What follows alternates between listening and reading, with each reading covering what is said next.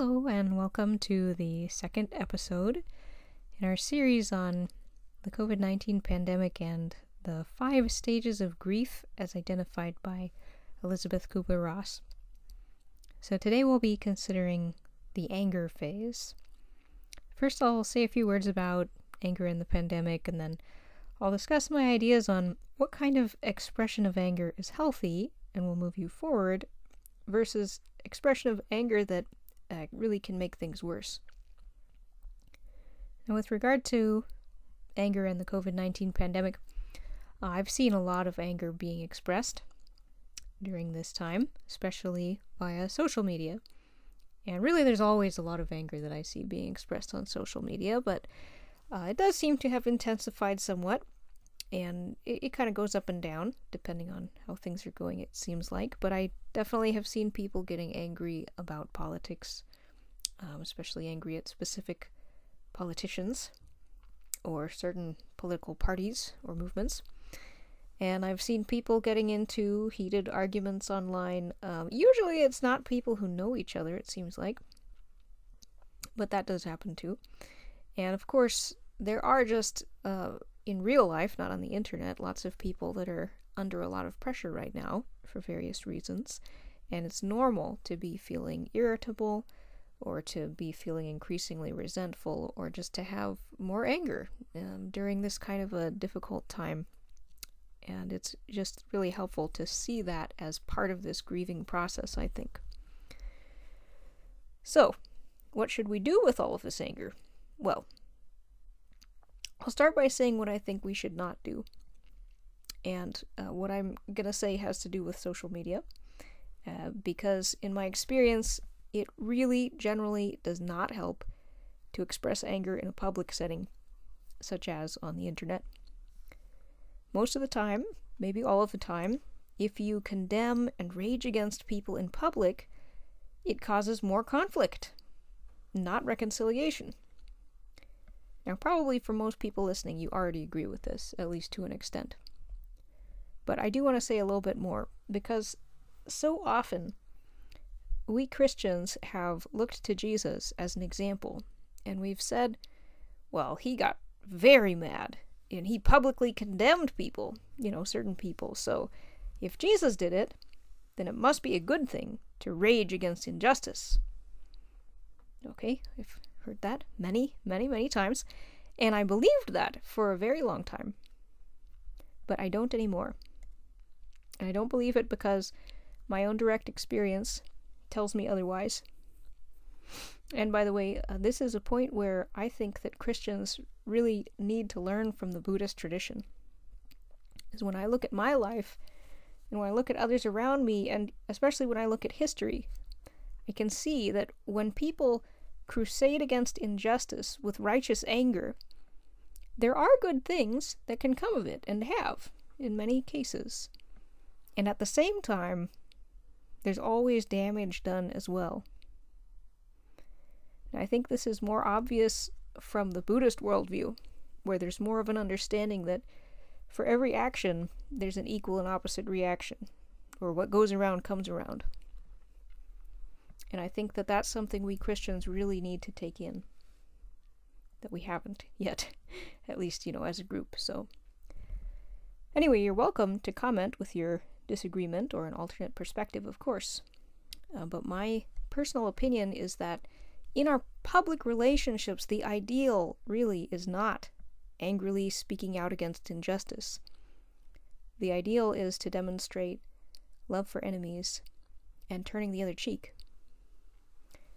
And I do plan to explore this idea further in the next podcast series on rules for talking politics. So, so much for expressing anger in public discourse. Now, in private, it can be healthy to express anger freely, depending on how you do it.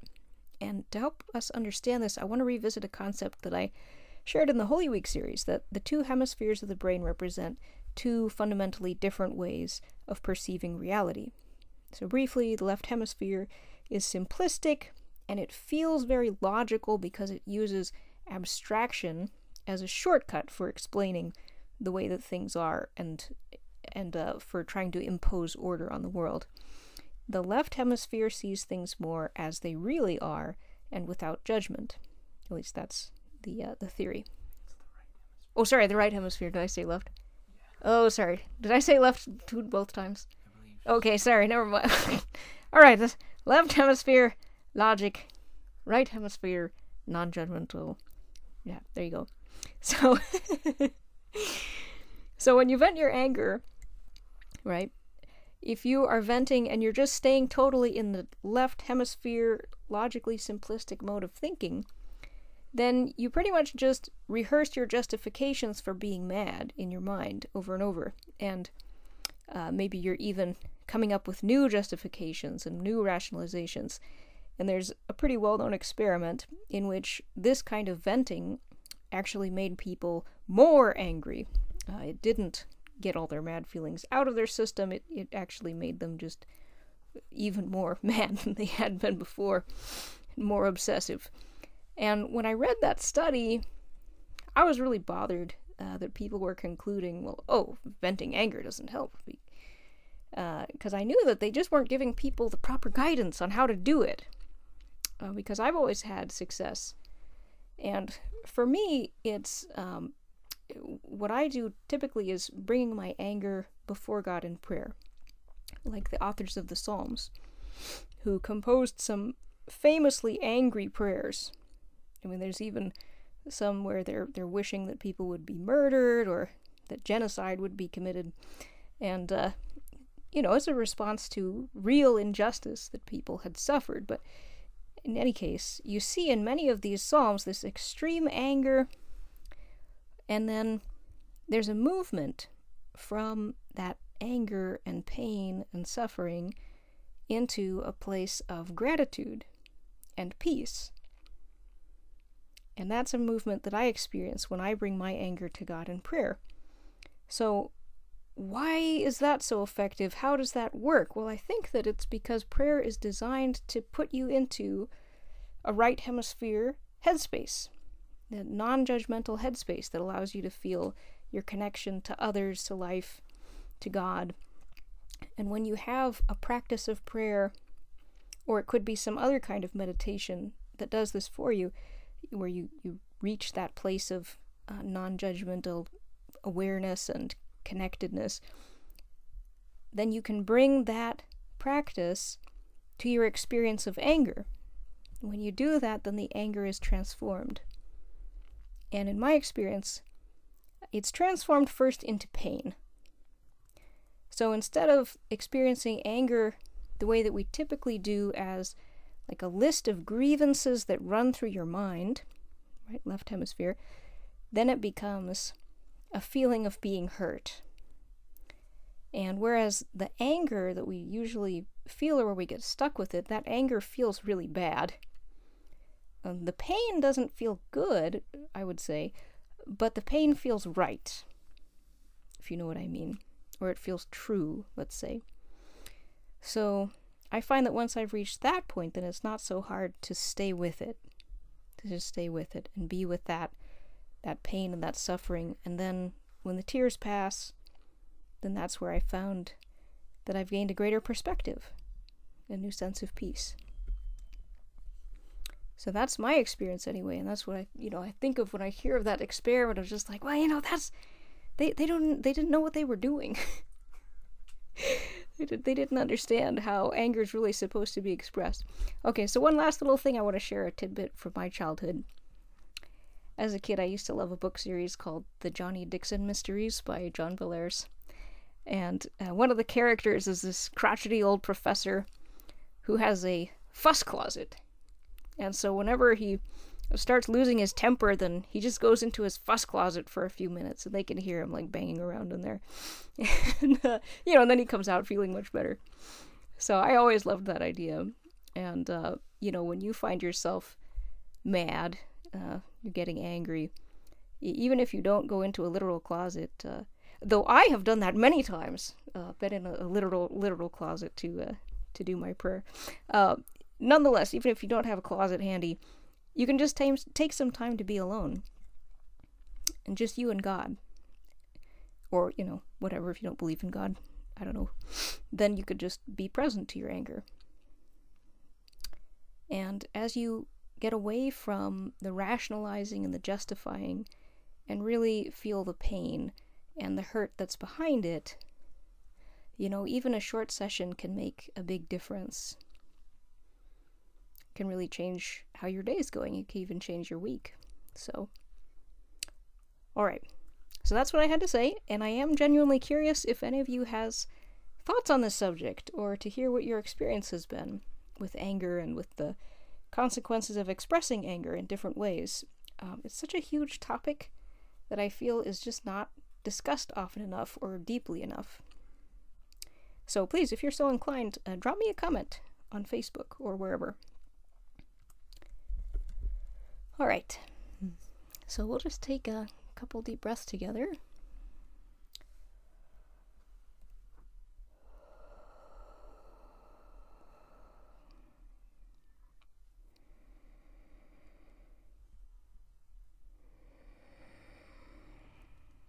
And just be grateful. Just take a few dep- few breaths and be grateful for the fact that, you know, God is always there for us.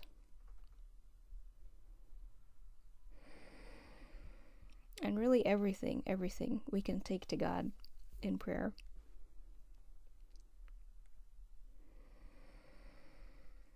Well, I'd find it such a comfort to be able to do that. Just, you know, no matter where I am, no matter what's going on, God's always there. So we'll share a song now um, that is about that special time that we spent alone with God. And it's called In the Secret. Oh, Brandon, you're smiling. Something going on? I wish we had uh, planned Sweet Hour of Prayer for oh, for this one rather than In the Secret. I'm sorry. Uh, now that I realize. Uh, oh, what the theme was. Yeah, like what what all was going on. So. Oh, sorry about that. Well, okay. That's all right. No, we'll, we'll do it. We'll, we'll do it we'll later. We'll do it another time. We'll we'll figure it out. Okay. Okay. Yeah. Okay. All right, here we go.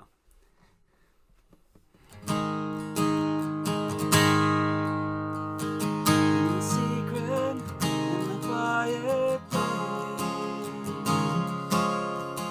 in the stillness you remain. In the secret, in the quiet hour I wait, only for you.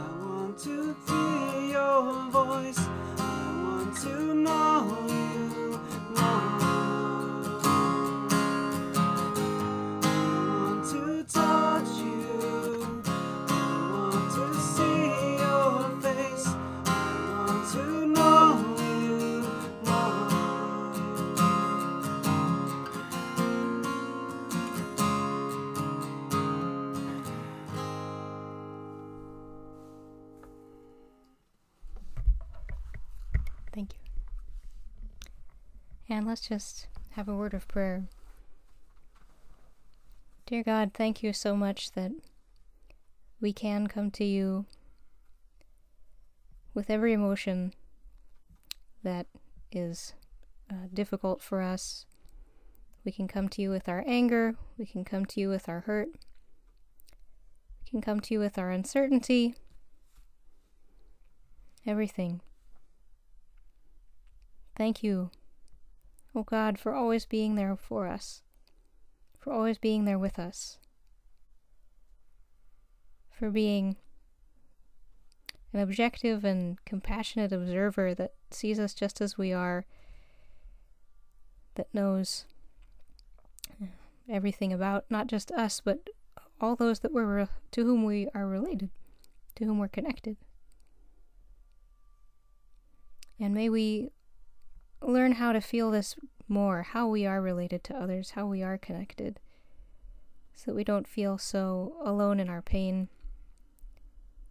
but are able to see that we're part of something greater. We pray these things in Jesus' name. Amen.